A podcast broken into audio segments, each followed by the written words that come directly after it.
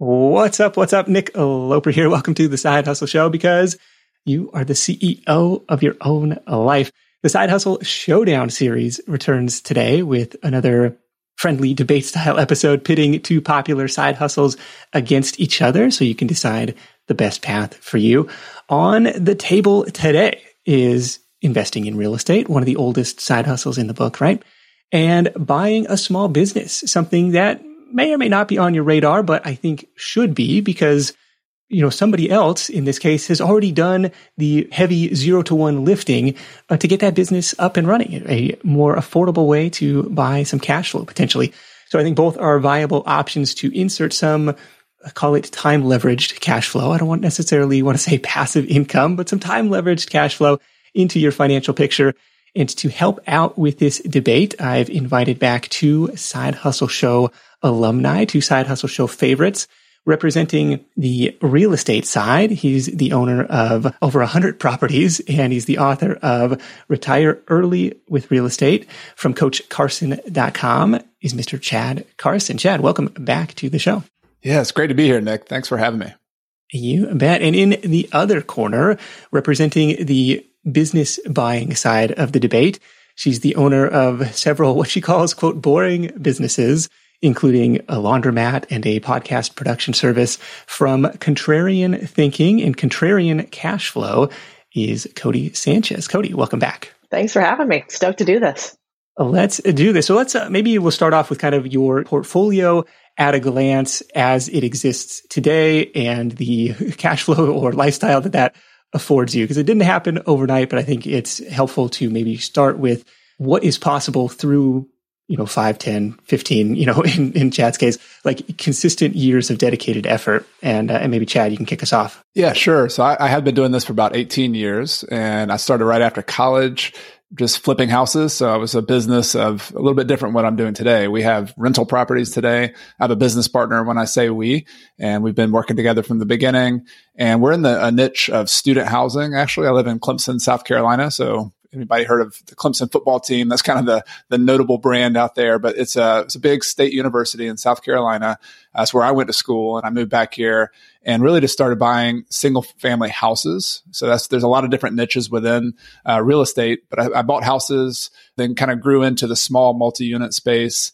And so I have I also own mobile homes. I've done some land investing and some note investing where we loan money to other people. So a lot of variety within real estate, but sort of our bread and butter, over half of what we do here in Clemson is are these uh, student rentals. And even within the student rental niche, we're kind of in the lower price student rentals. We're trying to get the affordable grad students who are going to the university, paying their own way, getting a scholarship. That's sort of the the approach we take to real estate investing. And when I think about some of the places that I lived in college and uh, in the surrounding neighborhoods, it seems like you have a, a stomach for some uh, potential uh, problems going on in the in the student housing, but you know it's steady demand at least. I guess is always the flip side of that. Exactly. Yeah. I mean, you, you watch Animal House and those old school college movies, and it, it, would probably drive you away from that business. But I think, like any business, right? If there's if there's some kind of barrier to entry, that's that's usually a good thing, and you can operate more efficiently. And we screen our tenants, and we, we've had very few problems. And I have property managers who do most of the day to day work. So just some, sort of from a lifestyle standpoint, I've done most of the work myself in the past, other than the repair work. I'm not handy at all, but I've done the leasing, I've done the management, I've done the acquisitions, and so it's more at the stage I'm at right now. It's more of a, I have property managers doing most of the day to day stuff, the maintenance calls, those sorts of things. And I manage it from a higher level and probably spend, you know, 30 minutes to a few hours a week doing that, just depending on the time of year. And that, that's sort of my day to day, week to week kind of operation. Yeah, and despite it being on the surface a very localized, kind of hands on type of business, you've been able to do it remotely. I know you were in Ecuador for a year, year and a half, a couple years back and have set this up in such a way where you're not the guy getting called in the middle of the night to come fix a toilet and stuff like that. Exactly. Yeah. Real estate's, I, I, always compare it to, it's like a startup in the beginning and it's a true investment in the end. So when you first start, I mean, especially when you have direct ownership, like what I do, you're, you're going to be in the person evaluating the market. You're going to be looking at properties. You're going to be building a team. And so there's some intensity to that and there's some time involved. But once you have the properties, a, a stabilized rental property that has good financing, a good cash flow, it can be a very, very passive investment. It's less of a business, more of an investment at that point. And so, especially when you hire property managers and you have a good team of people to fix stuff, we lived in Ecuador for 17 months and it was really literally 30 minutes a week. I would do a little bit of bookkeeping, just kind of checking on things, talking, you know, text with people here and there. And I was in across the world, another hemisphere, and things went probably better than when I was local. So it was a good test exercise for us. I like that. Somebody referenced what they called the, the laptop test on the show earlier this year was like, if you close your laptop, how long does the business last before something uh, breaks or causes irreparable harm? And I think that's an interesting one. Like, yeah, I can manage this thing remotely. Codie, tell me about quote boring business uh, portfolio as it exists today. Sure. Well, I mean, I started with one, so there's no need to be, you know, intimidated by anything. But I have about 15 businesses we own now. Those vary from, you know, making a couple hundred K to millions of dollars. My first deal was certainly not that. Prior to investing direct in SMBs, small and medium businesses, I've just invested in varying types of businesses for a long time. So we had a cannabis business fund that we invested about, I don't know, 250, 300 million dollars in about 68 companies. And then prior to that, we bought asset management firms, so a finance type of business in Latin America. So the common thread through all of this is just looking for where's the arbitrage opportunity where the market still is underpricing an asset, so underpricing something like real estate or underpricing something like cannabis or underpricing something like a small business. And thus I have an opportunity to not have to be better than everybody else. I don't have to be the best at running something. I just have an opportunity to get in at a really good level and then run with that. And so the SMB space, the small and medium business space is something that I've been really interested in for, I started investing in this space probably 10 years ago and did some early deals with partners. But the part that I find fascinating is these are businesses that do $5 million or less in revenue. They're the businesses that all of us use every day the cleaning service that comes to your house, the landscaping service that does your yard, the accounting professional that you utilize, the plumber that you have to call when stuff's broken, the laundromat, or the HVAC company that comes and fixes your air conditioning. So we have owned or do own pretty much all those types of businesses, totally different sectors and niches. And what I like about them is this model of investing and buying boring businesses has existed forever. It's called private equity. The difference is that these big, huge firms like Blackstone, Carlyle, KKR, they went out and used OPM, other people's money, to buy these businesses with bank loans, leverage, debt, right? And it is just like when you purchase a house, right? Nobody really, I mean, people buy cash buy houses with cash, but usually refinances into a mortgage. That's what you do with small and medium businesses. So you use something called the SBA loan. So, you know, SBA is just a government allowed loan to buy a majority of a small business up to 90%. So you only have to put 10% down, very similar to a mortgage, except the terms are usually anywhere from five to seven to 10 years. And usually my deals, I can pay off the whole business within three to five years. So at the end of three to five years, I own the business outright and have a cash flowing asset. Maybe sounds a little intimidating, but I keep trying to push on people. In my opinion, doing a startup's really hard. Doesn't always work. And so if you could buy profit from day one, I think it's interesting. It absolutely is interesting. In fact, it was Ace Chapman on the on the show years ago. When I need cash flow, I go buy it, which was something I never heard of, never considered before, but it was interesting. He was talking specifically about online businesses to go and do that, but there's plenty of opportunity maybe in your hometown, in the next town over for these. Maybe people just want to get out of the operation and maybe there's an opportunity if you don't have the expertise to be the expert plumber, you hire an operator or keep the existing team in place. I think it's an interesting way to go, kind of get into some of the, you know, management fundamentals and, and other stuff too. Did you know that roughly half of Side Hustle Nation hasn't started their side hustle yet? If that's you, I get it. Starting and building a business is tough. It takes more than just an idea. There are tons of moving parts, and it's a bit like trying to assemble your airplane in the middle of takeoff. Thankfully, our sponsor Tailor Brands is helping Side Hustle Show listeners make that leap and make it all a lot easier. Their comprehensive platform guides you through every step, making sure you have everything you need all in one place. Think of it like your behind the scenes partner for things like LLC formation, licenses and permits, getting an EIN, setting up your business bank account, bookkeeping and invoicing, insurance, logos, trademark protection, and a lot more. Tailor Brands helps you handle it all seamlessly. And to get you started, Side Hustle Show listeners get 35% off Tailor Brands LLC formation plans when you use our link. That's tailorbrands.com slash side hustle. Tailor Brands like a tailor for your clothes, T-A-I-L-O-R-B-R-A-N-D-S dot com slash side hustle. Start your business journey today with the help of Tailor Brands. When you're hiring, it feels amazing to finally close out a job search and hit the ground running with your new hire. But what if you could get rid of the search part and just get matched with qualified candidates? Well, now you can with our sponsor, Indeed. It's simple. If you need to hire, you need Indeed. The matching and hiring platform is trusted by over 3.5 million businesses worldwide to connect with great talent faster. And 93% of employers agree that Indeed delivers the highest quality matches compared to other job sites.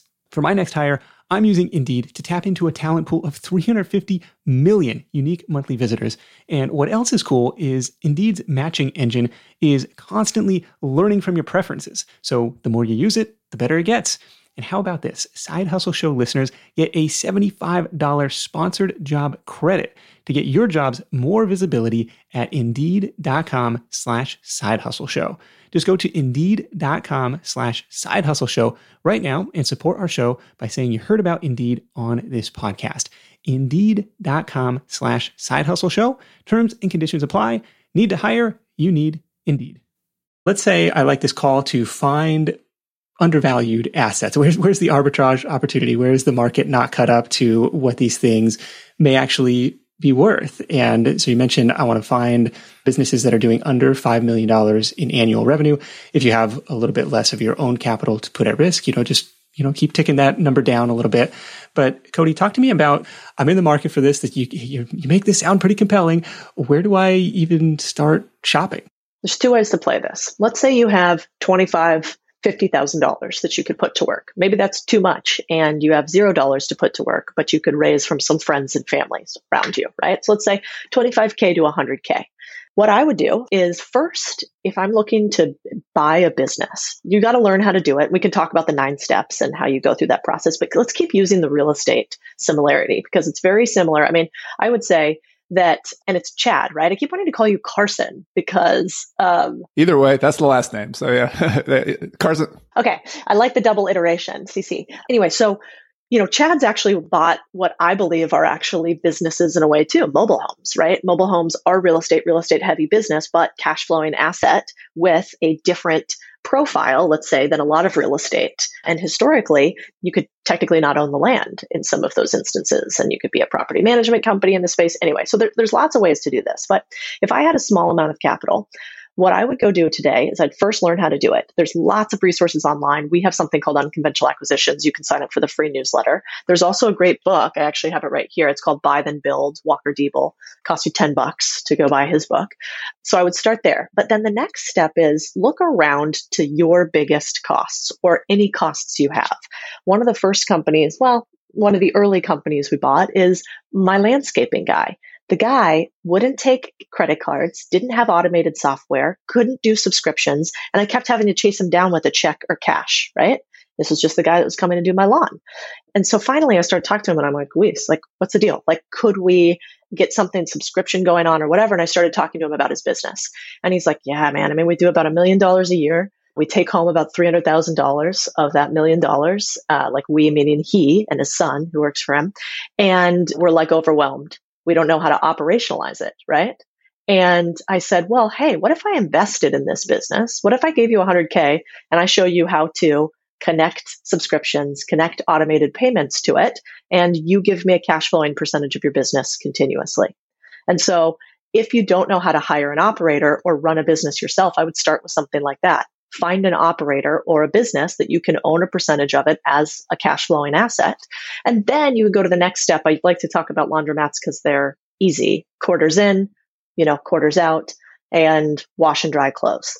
And so the other type of business you can look at are laundromats, you know, vending machines. These are lower cost businesses, businesses you can buy for 200 to 500 to $600,000. You only put down 10% of that because you use an SBA loan and you find them on sites like BizBuySell, for instance. Just taking some notes here. We've got a, a full episode actually on the uh, laundromat buying operation uh, with Jordan Berry from earlier in the year. Love that. Is there a criteria that you're looking for in terms of free cash flow in terms of like you mentioned with the landscaping business like there are some obvious inefficiencies here where if we could just make these small tweaks to the operations like the business would be worth a lot more or does that not even matter when i go to invest in a business I personally like to see additional upside. So, like uh, I was joking with some other investors in the space, like every time I see a fax machine or that they have like paper ledgers, I'm like, yes, this is great. like we are going to be able to change this so easily. So, those things that are painful for customers can actually be places where you remove friction and thus increase money in and potentially your average order size. So I like that. But if you are just starting, I wouldn't do a turnaround. Like, you don't want to take Luis's landscaping business. It's a mess and like terrible and try to fix it and invest it and turn it around typically, because that takes a little bit more sophistication. But you could take a business like his and apply one little small differential. So the first thing I usually talk to people about is first you want clarity of vision for yourself. So like your friend said, when I need cash flow, I go buy it. I would say, okay, I want to make $100,000 on a small business. That's my clarity. I want 100K and I want to do it in San Diego, right? I need a business in San Diego that does 100K free cash flow. And then I would go out and I would start looking on sites like BizBuySell and say, okay, can I screen for businesses that make at least $100,000 in cash flow that are located in my geographic area? Let's see what kind of businesses that there are that are out there. And what you'll quickly find is they'll be like, I don't know, a doctor's practice. Well, maybe that won't work because you're not a doctor. So you can't run that business or you could hire somebody else to do it. Or maybe that doesn't interest you. But maybe there's a business that you're a graphic designer and there's a graphic design agency that's located in the town that you live in for sale and you want to go buy that. Or maybe you're a real estate investor like Chad and he has a bunch of property, but right now real estate's way too expensive. And so what he would prefer is to go buy a property management agency or a landscaping business that could service his sites. Or maybe he would buy a brokerage business that could service his sites. And that's how I would start thinking about it. How much money do you want to make? Where is it located? Where could you either understand a business easily or have it tied already in what we call ancillary services to skills or businesses that you already have. Does that make sense? Yeah, that's helpful to not just uh, go shopping through the catalog and say, well, wh- what is out there? Like, oh, you know, look where you may be able to lend some uh, specific expertise or have some area of interest in versus just, well, the numbers look good on this one. Chad, is it a similar process for you kind of starting with the end in mind? Like Codie mentioned, well, I want to make this X amount of cash flow every month from this property. Or is it just like, well, here's the inventory that's available? Yeah, I'm, I'm, actually hearing a lot of similarities. It's interesting. Some of Codie's process and some of what she looks at. One of the benefits that I heard Codie mention is that going with something you understand. Like I always quote Warren Buffett, who said, you know, he, he only buys simple and understandable businesses for himself. And that meant for a long time, he didn't buy high tech businesses. He eventually bought Apple or somebody who worked for him bought Apple. But, you know, he would buy these, you know, boring big companies. You know, he bought Geico and did insurance forever and he did all sorts of other things. And so I, I think real estate's a very similar approach. And I think one of the biggest advantages of real estate, because it is, is a, a, form of business, is that it is one of the most simple and most understandable businesses. We all live in places. We live in an apartment. Even if you don't own property, you've lived in uh, an apartment, you've lived in a house, and it's, it's so intuitive what makes a good real estate business or not. And a lot of it is revolving around location. So you don't have to live next to the real estate that you buy, but it sure makes a lot of sense if you can buy in your backyard because there's so many little opportunities street by street, neighborhood by neighborhood where you can find these arbitrages where one neighborhood maybe is on fire and it's really uh, amazing and people are bidding up properties but there's another neighborhood a half a mile away or a mile away that has some of the similar properties to that neighborhood. Maybe it's on a similar bus line. Maybe it's got a it's got a little park uh, that's not quite doesn't have quite as much love as this other location does. And so you can find these locations first and foremost where there's opportunity that you understand, and then of course you still also go searching for cash flow. And there's a big variety of how much cash flow you know certain properties will give you And I always look at it. There's a there's kind of an inverse relationship between risk and the amount of reward you can get right now. So some of the properties that do have more risk, there's more things that can go wrong. You can these are turnaround projects, kind of like the businesses Codie was talking about. If you find a fixer upper house or a fixer upper apartment building where 50% of the units are vacant, where there's drugs going on, where lots of lots of things are need to be fixed in that building, they're using fax machines to get people applications, you know that's a really big opportunity. That's what actually what we have typically bought those kinds of properties where they're under rented, they're under managed, there's vacancies, and then we'll buy those and turn them around. And in that case, you're making some cash flow today. And maybe like a, we use uh, something called a cap rate a lot in real estate, which is just when you look at a, a price that you're paying and you assumed you had no debt on the property, even if you're going to use debt, it's the unleveraged rental yield that you would produce by buying that property. And a typical unleveraged yield, like on a multi-unit in my town right now, might be six to seven percent, and that's lower than what it used to be. But if you buy a property that needs work, that's it's a turnaround project, we often see some that we can get on our unleveraged yield might be like 9, 10, 11%. Those are kind of typical numbers that I'm looking for from a cash flow standpoint. But then there's also appreciation. There's also using leverage where you can amortize your loan. So there's a lot of other profit centers beyond that core kind of cash flow analysis. But cash flow is the kind of starting point from the financial standpoint and then location and desirability for your tenants or your buyers. That's really what drives everything. And that's why I think it's such an intuitive business because we don't have to go to school to figure out what's a good real estate location. We just need to walk out our back door and start uh, walking around the neighborhood and figure out where people want to live. Yeah, it's funny that it's called cap rate because it's like different industries just have to come up with different names for the same things. Like, oh, on a boat, we're going to call the left side port for some reason, just for no other reason than just we want to make up new words. Okay, so six to seven percent unleveraged yield, essentially cash flow yield on an annual basis. A little bit higher if the project is going to require a little more uh, love and fixing up before it's suitable for rent. Is the math similar, Codie, for small businesses, or do you see kind of like penciled out, you know, the equivalent cap rates a little bit higher or lower? Yeah, we look at it different. Well, first of all, I would say on an apples to apples comparison, let's use like cash on cash return, right? Which is very standard in real estate. So if I put a dollar down, what is my return on that dollar? And you can use that same thing in business, uh, buying businesses or buying real estate. If I was to ask you, what would be an average cash on cash return you would get right now, Chad, in real estate? And maybe give me like a few asset classes or something. What would that be? And maybe not just you, but like the market, because maybe you're better than the market.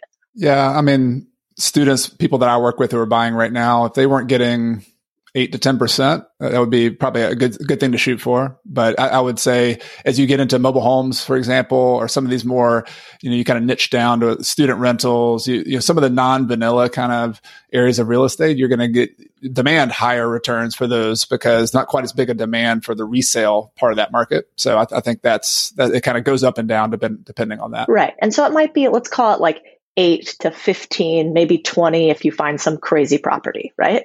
Like that would be pretty amazing right now.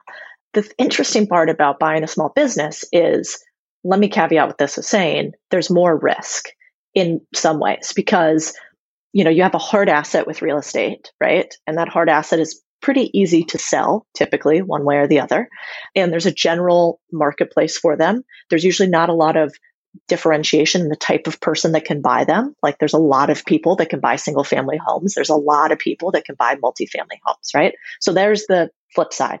But the positive side is most of my deals have high double digit to high or middling triple digit cash on cash returns. So, you know, I'm not doing a deal unless I'm making usually like about 100% on my cash from a cash on cash return perspective. A lot of my deals have 600% cash on cash returns. And the reason why is because I can have a small amount down, let's say 10% using the government loans that they give you, or I can use seller financing and also have something like usually they'll want to be a little bit more 20 30% down depending on what the business is and the way that you value these properties or these businesses is two to three times their profit so if I have a business that makes $100,000, that business is worth two to three times the $100,000 on average, right? So I can break even entirely on my business pers- purchase inside of two or three years if nothing goes wrong. if nothing goes wrong is a big asterisk for sure. But that means that in buying businesses, I don't have a 30 year period that, you know, may take me to actually pay off my entire business. I have a two to three year period if I don't add additional operations and capex or expenditures on top of it. So that's the sexy part about buying businesses. And that is why real estate makes more millionaires than any other asset class out there. But private equity makes more billionaires than any other asset class out there because there's an asymmetric risk return or a much higher risk return ratio in buying businesses and doing private equity than there is in straight real estate. And then there's some like molding of the two which like the other thing that you can do is the cool part about Chad's business. I'm sure he'll talk about this is like there's great tax incentives. There's good tax incentives for businesses too, but there's incredible tax incentives for real estate. We'll see if those stick around with this administration, but there's really great tax incentives. So you can have all of this depreciation and you can have a ton of write offs. And so a lot of times I will own a strip mall and then the laundromat and underlying businesses in it because owning the strip mall itself isn't profitable enough from a cash flow perspective. I don't make enough money. 8% is not enough for me. So if I want the real estate so I can have long-term appreciation of the asset, then I can have the business on top of it that gives me that immediate cash flow, which is 100% or maybe 200% higher than real estate if I may, I was going to add on to this. I think I think it's really good conversation. I, I, think real estate and businesses have always been complementary. Like if you think about every every commercial piece of real estate has a business inside of it, right? And so, like you were just mentioning, Codie, the owning the strip mall businesses and the real estate under it. You know, th- this is the McDonald's business model, right? This is like McDonald's makes burgers, they flip burgers, and they made a lot of money on that business. And there was this real estate business behind it as well. And I think about my own business evolution as a real estate investor. Like I started businesses inside of real estate first. And I, did, I had a very low startup cost businesses where I flipped houses. So like I, you know, for a hundred bucks, I can go to get a contract on a property, flip it to somebody else for five or 10 grand. That was my first kind of startup business. I evolved into a property management business where I manage my own properties. I chose not to manage them for everybody else. I kind of made a deliberate choice to kind of keep it a little bit simpler, but I could, I had the systems, I had the processes, I had the people. I could have, you know, turned that into a, a bigger business or if I talked to Codie, I could have bought another property management business, you know? The cool thing about real estate, I think, if, if you think about like there's a whole spectrum in the, in the investment world of like from the least risky assets, the most boring of like a US treasury bond, right? You know, you're going to get like one or 2% and there, there's virtually no risk that you're going to lose your money on that. You're going to, inflation is going to inflate it away, right? But it's, that's kind of on one end of the spectrum. And then businesses, startups, local startup businesses have huge returns and they're on the other end of the spectrum. And if you know what you're doing, you can eliminate a lot of the risks that people uh, talk about. And that's why you get educated. That's why you learn about them.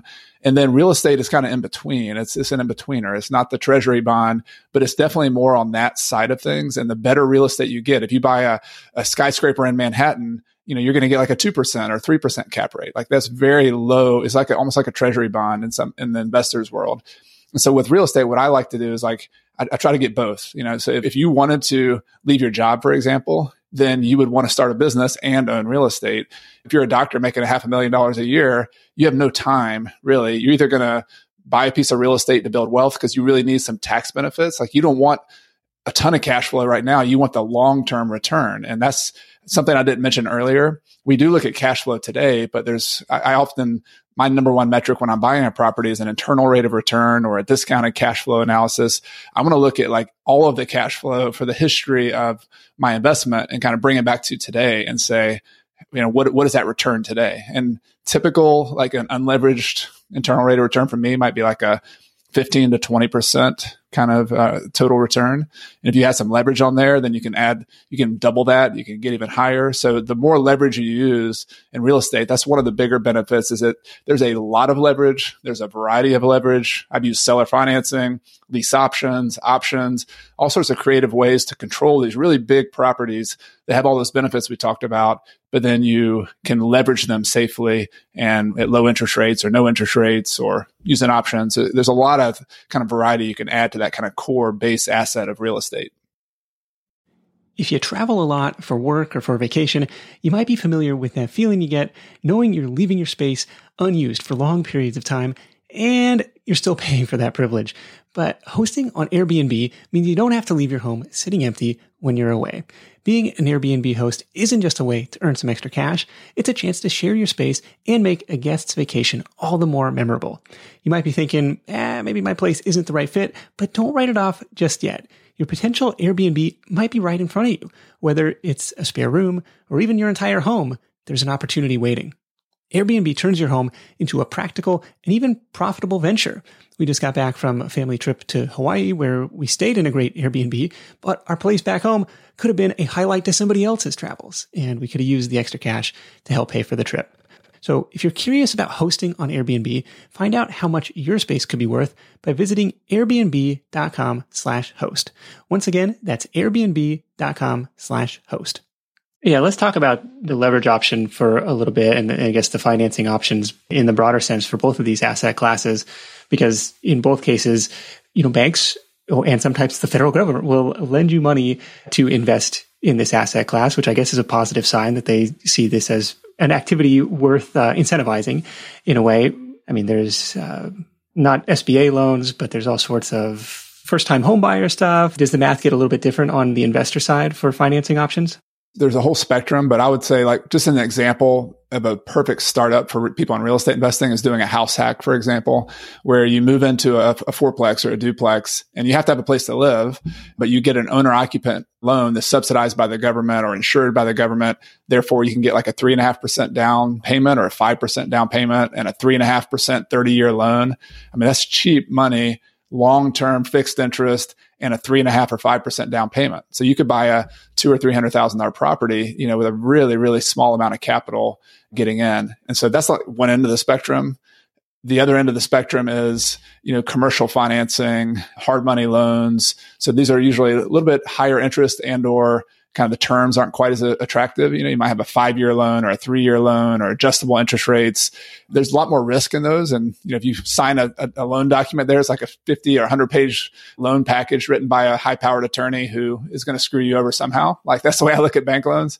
Um, so I, I, I try to play either in that kind of conventional world, which is for, for people who are just starting. For me, I do a lot of seller financing, private financing, try to find individuals who might be happy with a 4% return or a 6% return and then borrow that money from them and then have a property that produces a 10 or a 12% return. And then I, my arbitrage is between those, you know, that cost of money and then the amount of return I can get on the property. Okay. And then long term, you're building equity and you're taking uh, advantage of tax write offs and all this other stuff. We do have full episodes on house hacking and uh, creative financing for real estate in the archives. I can link those up in the show notes. Actually, we did a the creative financing one. We did an episode called Free Houses with Austin Miller. I think he was in Missouri. And this was fascinating. All the different ways, like, you know, he built this portfolio. I think he had 15, 16, 17 properties, nothing out of pocket of his own money uh, at the, at the onset for there. So tons of different ways to go about that. And Codie, it sounds like similar options here where you could maybe get the seller to finance this thing over a period of years. There's this SBA option. And I don't know, what else, what else have you seen work? Yeah, so like I was just looking on here. So if, if we go to so the, the place where you look to buy small businesses typically are sites like BizBuySell or LoopNet. So if I'm on here right now, like I'm looking at the stats right now, about 66% of small businesses are sold with seller financing. That now you technically could get seller financing in real estate, but my understanding is that's very it's hard to do these days. Like with all the demand out there for it, not as easy. Very normal in small business, very typical. The interesting part I think about it is the way that you get loans for small businesses is much less about your credit than it is about the business. So whereas you might not be say you've had a couple bankruptcies even and you know you don't make a lot of money and you should not be able to buy a million dollar house. You can, I'm not saying you should, you know, you have to be competent, but you can buy a million dollar business most often.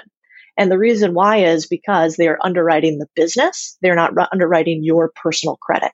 So it's actually a really good way for people who don't have huge salaries and incomes and who have had, you know, maybe they've just taken some risks in businesses before and it hasn't panned out or whatever the case may be. You can actually go to the SBA, talk about them up front. They'll tell you that they want to underwrite the business more than they want to underwrite you.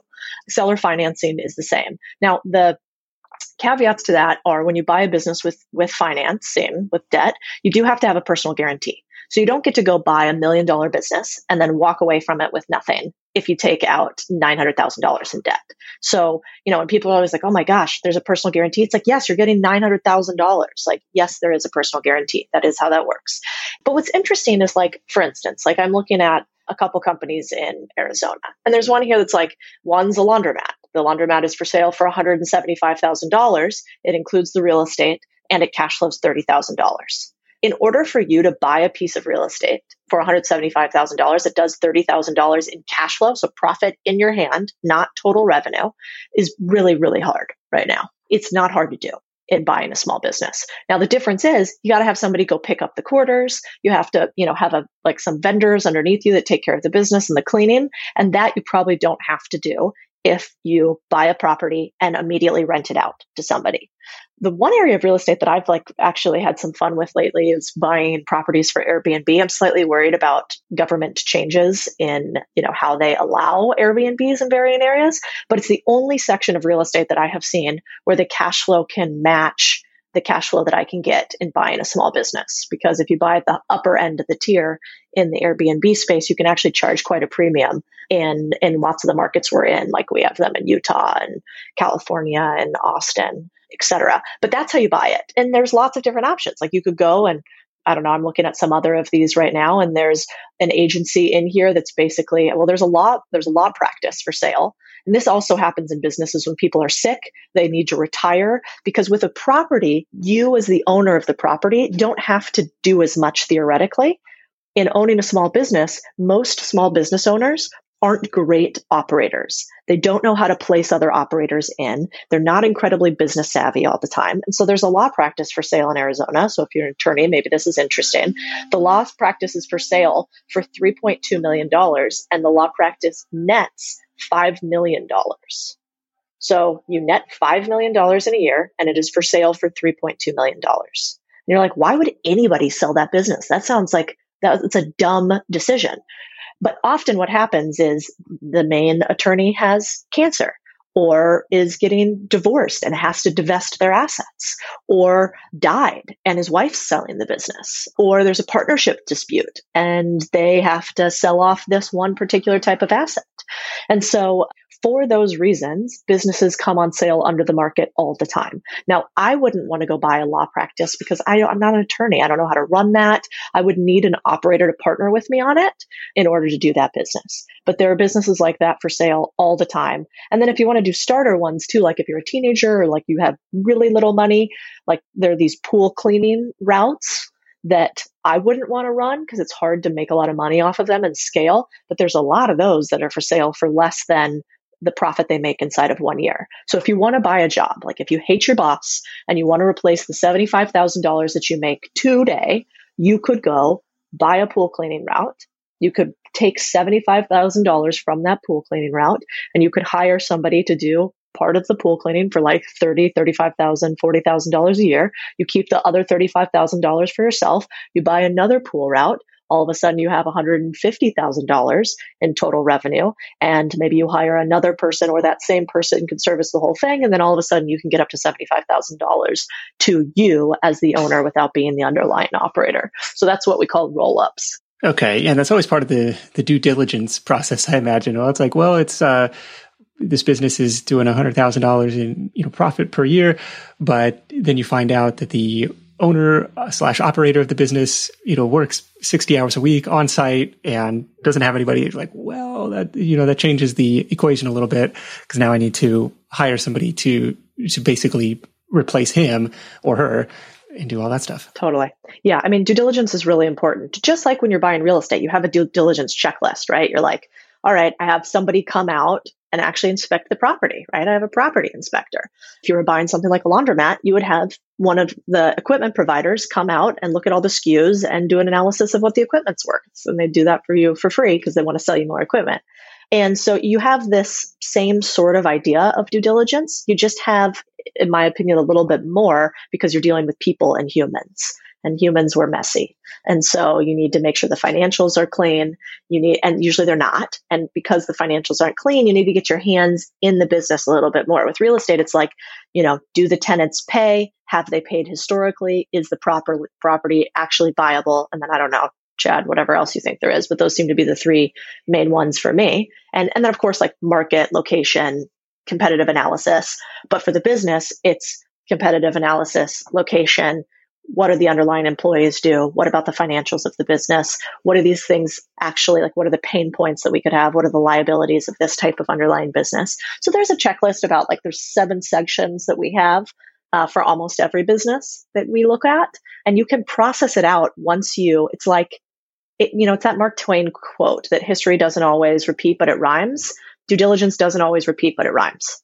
Okay. This is at contrariancashflow.com. Yeah, contrarianthinking.co is our newsletter. That's free. You can get on it. We talk about all of that. And then if you want to talk only about buying boring businesses, unconventionalacquisitions.com.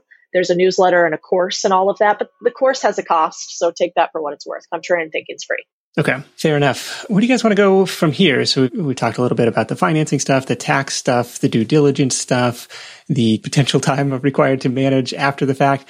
Maybe some surprises, mistakes, headaches uh, that come up that people maybe can learn from uh, from you guys and uh, hopefully avoid on their own. Although mistakes and failures probably the best teacher. Uh, Chad, anything that you you wish if you could turn back the clock? Anything you'd do differently? Yeah, I actually do have a couple. I, I was going to add on to the prior conversation a little bit. Just one thing that I love owning businesses. By the way, I think this is not an either or conversation, but I, I do think like a big part of like when I wrote the book Retire Early with Real Estate was about being in a place in your life where you are really passive, like where you, where you actually can do other things other than the thing that's producing your income.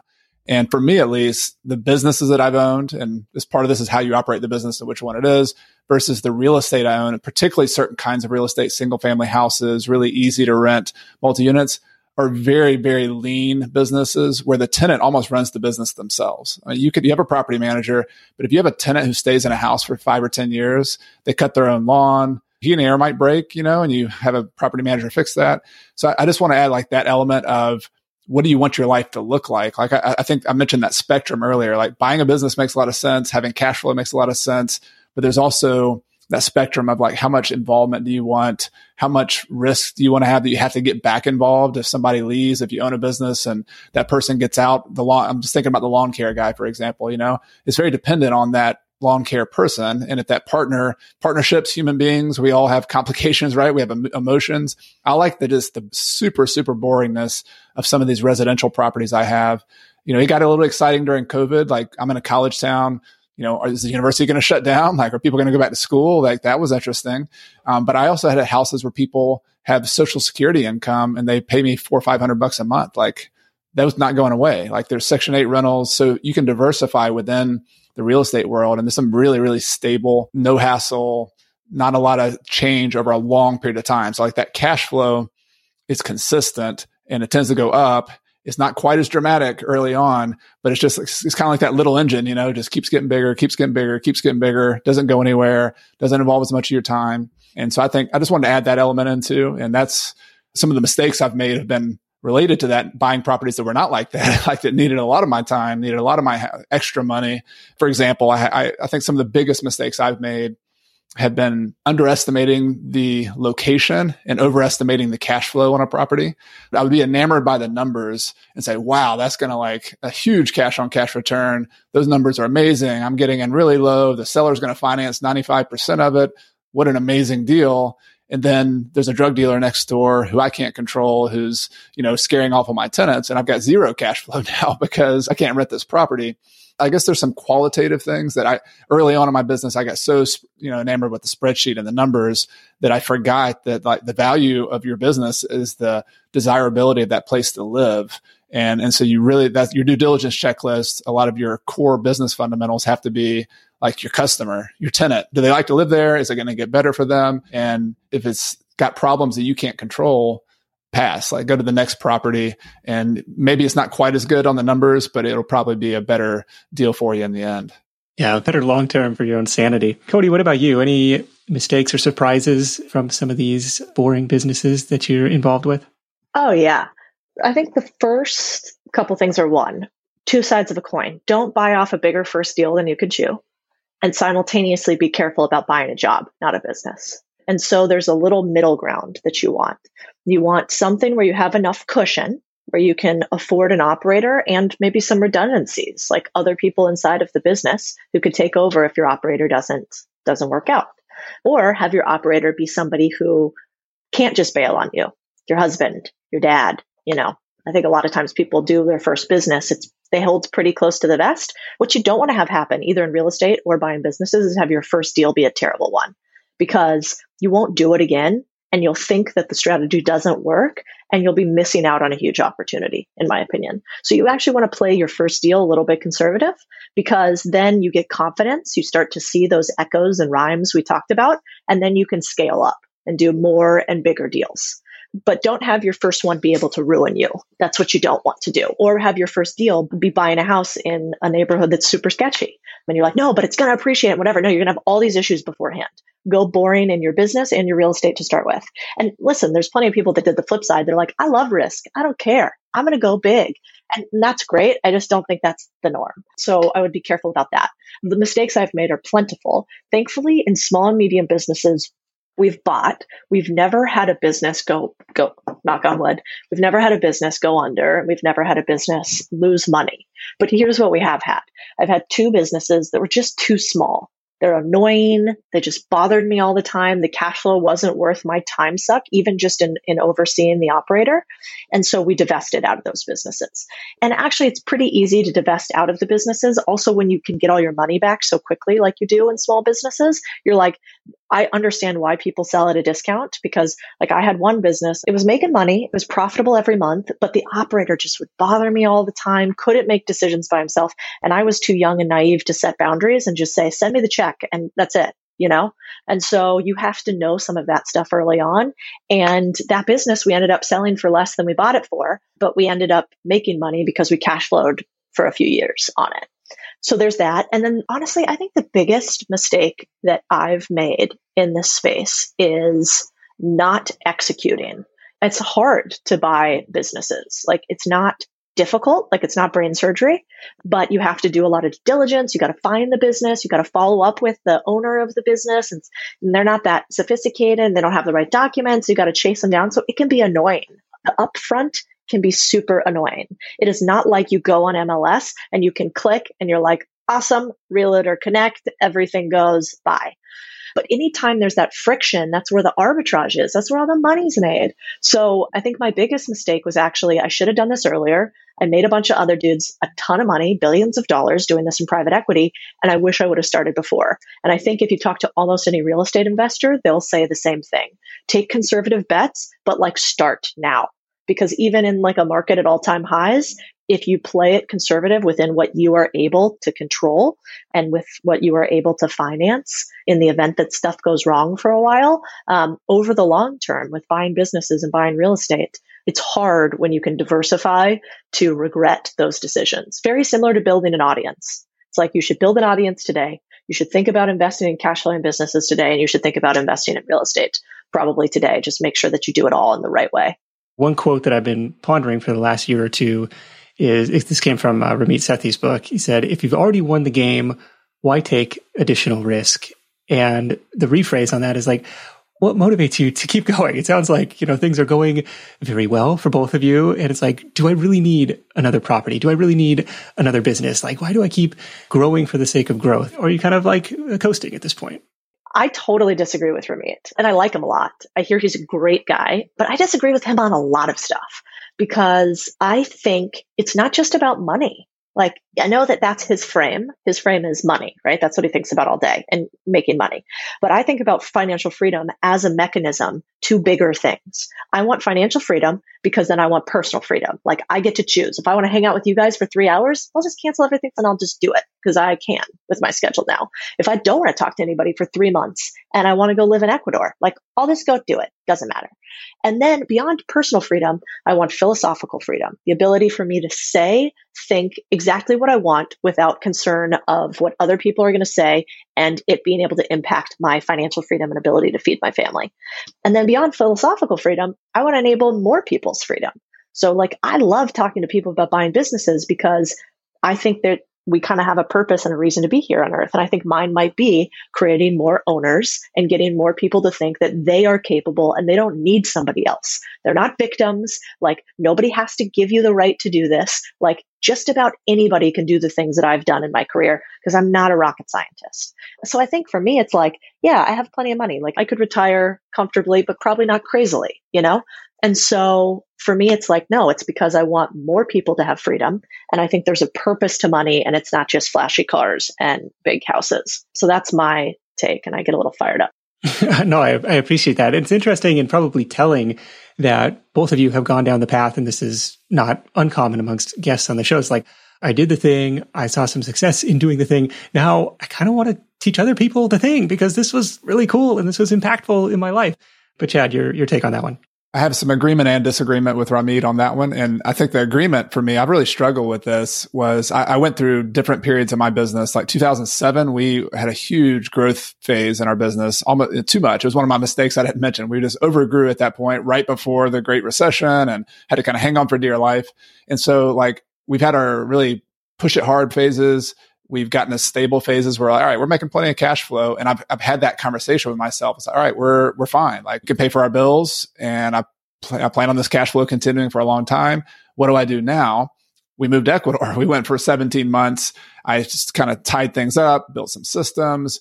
And yet, like, there's a part of me that said, all right, well, we're done. And so I started trying to take some chips off the table. Let's pay off some debt like I'm not quite, I'm not taking as many risks. Like I'm not going to do some deals that have aggressive debt. I'm not going to do deals that have a lot of commercial notes that have balloons five or 10 years from now. Like I'm, I'm not going to mess with that. I, I don't even like dealing with banks really because it's a pain in the neck. They make me show my net worth statement. They make me wear a suit. Like I wear t-shirts. Like I don't, I don't wear, I don't wear that crap, you know? And so that stuff I'm not doing anymore. But at the same time, there's a part of me when we, sitting around, I'm like, I have talents. I have gifts. I have something to give and it could be that you know, part of those gifts are have nothing to do with making money. Like I started a nonprofit with some people locally where we're trying to build a network of walking and biking trails in our community because it just annoyed the crap out of me. And I'm like, who's fixing this? Like, how come I can't cross the road and push my kid in a stroller? Why do we build everything for cars around here? And so I've been for five years, like entrepreneurially trying to fix this problem through a nonprofit. But then I also, I think it's fun to grow businesses. So like my, like an online business for me has been much more fun than going out and buying more real estate. And the way I've looked at it is I can leverage this. I've, I had opportunities to syndicate and start, you know, $100 million syndications and go buy college towns all over the country. You know, why just Clemson? Why don't I do yeah. Blacksburg, Virginia? And why don't I do this? Like I, that had no appeal to me at all. It wasn't fun, even though I'd make a lot of money. And I really enjoyed, like, sounds like Codie and sounds like you as well, Nick, that like sharing with other people. I, I like the idea of like 10,000 people owning five or 10 properties, having financial independence. And I like the idea of make, making money as well with that. Like, I don't want to, that, that's not a charitable business. I'm using that money to give away. Like I give away half of the profits of my business, but I use the money to have fun as well. And so, you know, there's a ambivalence for me, kind of a back and forth about making money. And I go through phases where I'm like, let's go, let's let's get it, let's sell. Other phases where I'm like, eh, whatever, let's just go to Ecuador and hang out on on the beach and chill out. And you know, somewhere in between, probably right now. Yeah, very good. Thanks for for sharing that.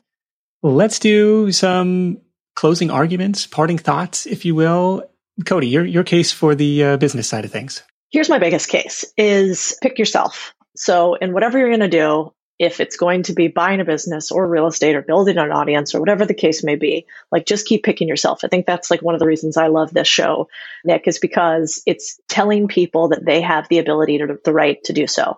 And my concern for people and why I think they should go get ownership. I like to get ownership by buying small, boring businesses because I think they have the best valuation today at the lowest price level with the most leverage allowable. Those are the three things I look for. But I would say that the biggest concern is if you are in a nine to five and if you are working for somebody else without diversified income streams, it's just going to get worse. It's not going to get better. And I have employees and I get my employees to invest in our deals and I get my employees to have diversified income streams too, because I think one of the worst places you could be is in a nine to five with no additional income streams. And as we can see, your business can be shut down It can move out of state. You know, the business tide can change completely. And I think everybody has a moral imperative right now to figure out financial freedom first to get to the next steps. When it comes to buying a boring business, what I would just say is just start learning. Learn about real estate, learn about buying a boring business because you're never going to regret figuring out how to structure deals. You're never going to regret negotiating. You're never going to regret figuring out what does it mean to get in an equity position as opposed to an employment position. And that's what you're really learning. When you learn about buying a business, even if you never execute on one, you will negotiate your salary different every time. You will negotiate contracts differently every time. And you will have the frame of mind of an owner, not an employee. And so whether you go and actually make the purchase matters so much less than that you go actually learn how to do this stuff. Because I think once you realize, like you said, Nick, that when I want cash flow, I go buy it. Once you realize that there's that reframe available, your life, it just won't ever be the same. Well said. I'm very fortunate to have had my first taste really of working for profits and not wages at a, at a relatively early age. I like these calls to get yourself some ownership, uh, you know, invest in assets, find some income streams that you have a little bit more control over than maybe you, you do in your nine to five. Chad, your take. So Codie and I are in agreement on the main debate, which is you gotta, yeah, you gotta own something. You gotta get it. You gotta get a business. You gotta get a piece of real estate. You gotta get both. So I, I think that's the most important one, as she says. You know, if, if real estate calls to you. I, I, think the again the benefits are so easy to understand. Like the, the most important thing about real estate is the intuitive step that you already get. Like find a good location, find a place where population is growing, find a place that uh, I had a, a, mentor one time who used to say, find, find a, a neighborhood that has romance. Like you, you want to have something that like pulls at you emotionally, and real estate's got that. And so you you find you start with that and then you got to run the numbers as well. And you got to figure out a financing angle that makes sense. And so not every piece of real estate makes sense. You know, not all the numbers make sense, especially if you're looking for cash flow. There's a whole spectrum of different types of investments you can make. If you just want something long-term growth, really boring and a quality location, cash flow is not going to be quite as good today, but the long-term tax-free growth is going to be really probably be pretty good. If you're somebody who wants to get out of your job sooner than later, you can gravitate towards more cash flow centric properties, maybe even a business built on top of a piece of real estate. I think a mobile homes is that way. Uh, you can make a ton. You can get your money back in two or three years on a mobile home for sure. And we've done a lot of that. We own the dirt underneath it though, right? But if you needed us to get started with a few thousand bucks, that's the kind of thing you could go buy a mobile home on somebody else's land and then eventually get an option to buy the land or something. So there, there's so many creative ways with financing and options and creative financing that there's really no excuse not to get started. You just, the hard thing with a business or real estate is figuring out how is my situation going to fit into this path to financial independence. And I, I, think just getting started with something is the key. Like, don't wait. You know, we, don't be afraid of making mistakes. Like, get out there, make some offers, do something that if you take care of the most, the big risk, the financing's a big risk, the location's a big risk. If you take care of those two things with real estate, then go for it. You know, there's, you, you can probably recover from the other mistakes you'll make.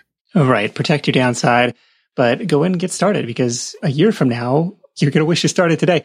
A guest on the, the show said, you know, I was like, well, weren't you nervous about making that move? And he's like, Nick, at a certain point, you got to do something or tomorrow is going to look like today. And so if you're in that standpoint, you know, go get yourself educated and take some action on this stuff. Codie, Chad, you guys are awesome. Thank you so much for uh, sharing your insights here. It's been an awesome conversation. You can find Chad at coachcarson.com. He's got a podcast uh, over there, tons of resources for you. Codie's at contrarianthinking.co. Excellent thought provoking newsletter that'll link you up to everything that she's got going on. That is it for me. Thank you so much for tuning in. Until next time, let's go out there and make something happen. And I'll catch you in the next edition of the Side Hustle Show. Hustle on.